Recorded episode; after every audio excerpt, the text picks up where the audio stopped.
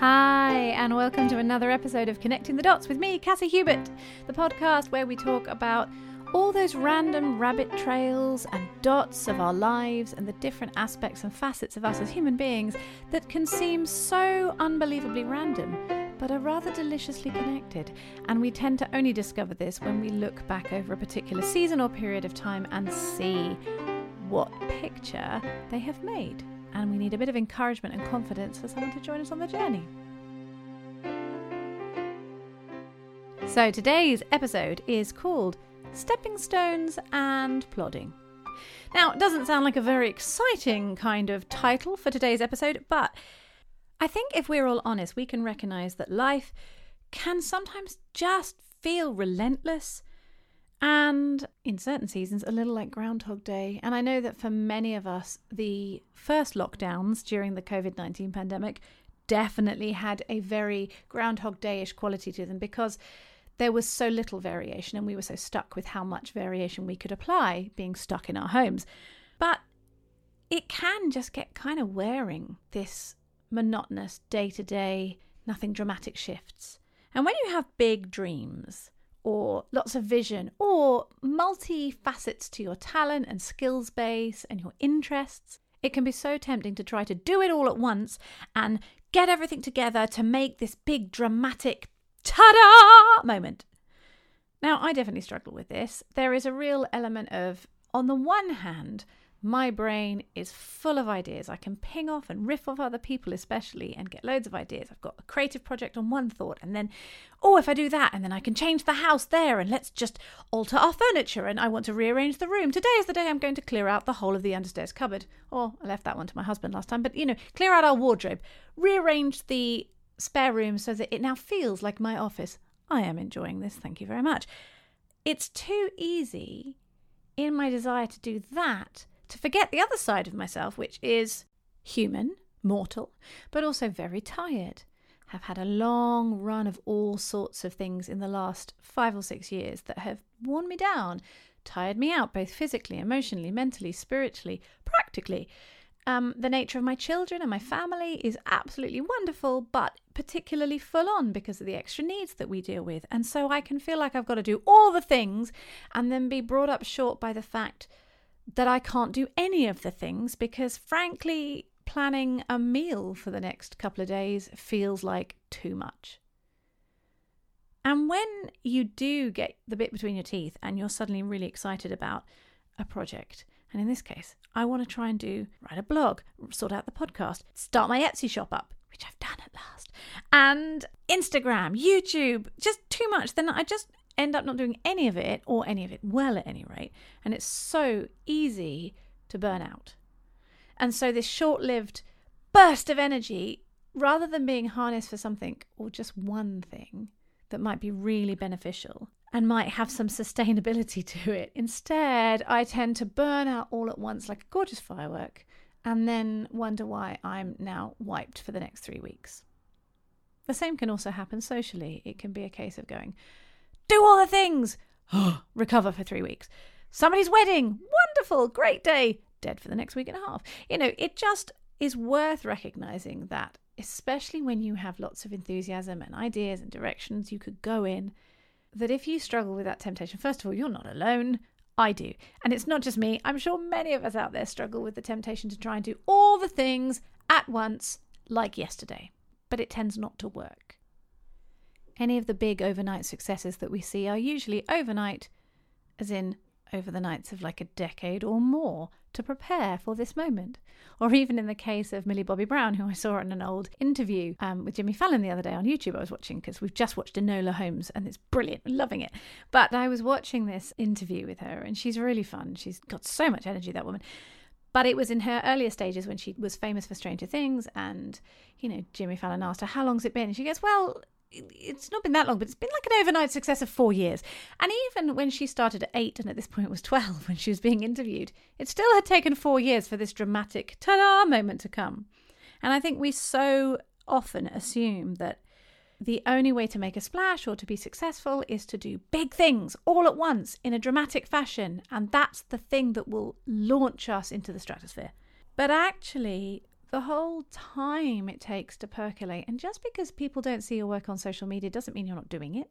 Just because you haven't told everybody what you're doing in your emotional processing journey with your counselor or therapist or just privately doesn't mean you're not doing it. Just because you haven't demonstrated in front of everybody else your emotional reaction to something tragic happening doesn't mean you aren't having one. It's not about what's always on display. In fact, it's, it's definitely not always about what's on display, although sometimes that's part of the process. Very often, it's the plodding, the plodding along, which is what gets us to make those breakthroughs and to make the work and to have the work finally be realized.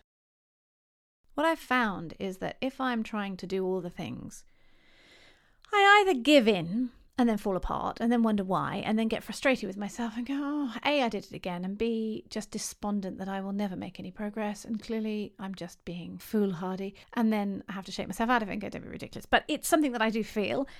Or when I'm doing better and I'm in a healthier space, one of the things I find really helpful is to list all the possible things I could be doing, or I think I'd like to do, or I should be doing ignore the shoulds. They should be crossed out instantly, but it's that feeling. All the ideas of I've suddenly got and all the things I want to accomplish. Maybe I've only done one and then suddenly that one thing takes on less of a shine. But actually, a bit like I've seen suggested doing a whole chores list and then letting everybody pick their favourite. You sort of do it like you'd pick a team. Take it in turns to pick. I want to do that one. I want to do that one. I always quite like cleaning the bathroom. You know, picking the ones that you care about and then going around again until all the chores list are filled or, yeah, okay, they don't have to happen as often can be really helpful because while it can feel like just choosing the path of least resistance in a way that sounds like you're being lazy and uncommitted, I actually think that lazy word is is just so unhelpful and has got to go, even though I'm struggling with how much I want to use it and find myself using it. Actually, it's not about laziness, it's about picking your battles, picking your moments, deciding what's important, and deciding what you have the energy for in that moment. So maybe I write down, write a song, do a blog, begin a course, plan this, reshape the bedroom. And then I just pick one that actually appeals to me in that moment and I think I've got enough energy and capacity to tackle. That's my way of coping with my far too many things. And I think the same can really apply to recovery. Now, I imagine many of you will know, but not all, that this month in October is Pregnancy and Infant Loss Awareness Month. Now, again, just because I don't want to give too much in terms of trigger warnings and things, but just so you know, like I have shared on this podcast before that we lost a baby uh, to a late miscarriage back in 2016. And so this is a cause that's very close to my heart and something I have had to walk through. But I think when you're in a season of grief, especially if it's not an obvious or visible grief, depending on how far along you were, you know, maybe you've miscarried very early, it's still a major grief that's going to affect you, even if you chose it. It's still going to knock your body for six and knock you for six. And I think with trauma and recovery, the same thing applies. It can often be cumulative, the amount of impact it has on us. So, for example, just having a baby. I've had five, one's in heaven.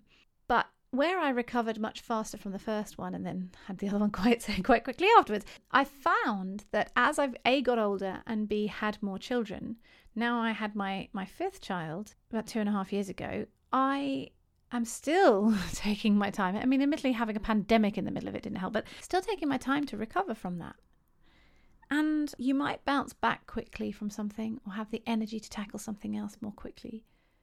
But actually, things have a cumulative effect. If you've had any other trauma or griefs or things in the middle, then how long it takes you to return to a new normal or return to some reflection of the person you were before you went through it is going to take longer, usually, than you envisage.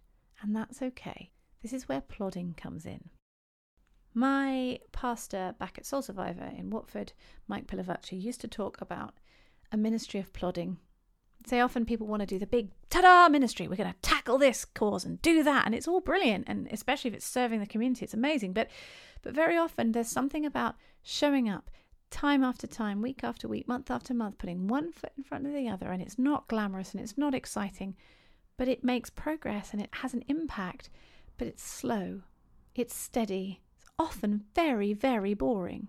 But there is something about committing to moving slowly and gently through the world, that, yeah, if you've got a sudden burst of enthusiasm and energy and charisma, then run with it. But don't rule out or undervalue the incredible merit of just showing up and putting one foot in front of the other time and time again. And if you are wrestling with grief or are walking through a particularly difficult season, the fact that you're still going, however slowly and with however many pauses and rests, that is a huge achievement and it is so worth celebrating. The one who wins the race is the one who didn't fall out of the race. You know, finishing can mean different things to different people. And if you're going through a rough season, like I say, simply getting up and putting one foot in front of the other and just keep going, being alive, tending to the things in front of you, feeding your children, feeding yourself, falling apart and having a cry for a while, and then getting back up and dealing with stuff. That is massive, and it will get you through your pain to a place where you don't feel it so keenly. The commitment to keep putting one foot in front of the other, turning up to write, you might have a burst of energy, in which case, run with it, harness it. If all you want to do is sit down and write your novel and it's flying out of your head, then fantastic. Don't stunt that for no good reason. But when it's not happening, there is something about the discipline, which is like being a disciple, which means to walk in the footsteps of, of just keep showing up and learning from and being present to the life that you are in, the creative work that you are in, even the grief and the trauma that you are in. I'm not saying stay in the traumatic situation. If you can get out, get out, you know, get yourself to safety. But when you are processing through major stuff that has hurt or challenged or just knocked you, being committed to being present and not running away, even if you have to pull out to come back in again a lot, like look away, look back, look away, look back, you know, that is hugely valuable and you will make progress. The definition of the plod, according to the Oxford English Dictionary, is slow moving, and unexciting. Doesn't this sum up so many aspects of our lives? You know, it can feel totally unglamorous and boring at times, and frankly thankless. Maybe your other half does thank you for doing the washing up, maybe they don't. But even if they do, it still feels like pretty drudgy, boringy. Here we are again. Even though within that you can have beautiful moments of contemplation while you listen to some music and let your thoughts wander, and you know come up with some great creative ideas while you're just washing up because there's space to do that. But the fact is, got to clean the sides or got to wash the pans and pots and crockery, etc. Got to clean the bathroom again, change your bed, all the stuff that's part of life. It just keeps going. And I also call this stepping stones because the definition of a stepping stone is a raised stone used singly or in a series on which to step when crossing a stream or a muddy area. And it can also be an action or an event that helps one make progress towards a specific goal. This can also be relational. When you are navigating creativity, a project, life, grief, day to day needs, it is slow moving and unexciting. But off the back of those foundations, the bursts of joy and energy and creative excitement do come. It can feel like it's going to last you forever before you start to feel better. And you don't want to move past the pain because you, you can't. And to do that would be to imply it somehow didn't have any effect on you or to get out of it or get away from it. But actually, to move through it, you have to go in and through to come out the other side and you will be changed by the process. But what we become and who we become, I think, is of greater value than what we do and what we officially leave behind. Because the way we move through the world and the way we interact with people, that is something that is left behind in terms of how they feel. That is the foundation for intimacy, the gentle process towards building on relationships, deepening them, making them more connected. Same with our own selves. And so, whether you're in a season of grief right now, or whether you are navigating new parenthood and its relentlessness in the very beginning, that you love it, you're delighted by the new baby, but you're exhausted, or just life, I hope you'll be encouraged that that plod will keep moving you forward. And it is valuable, and you're doing a good thing. Just keep going.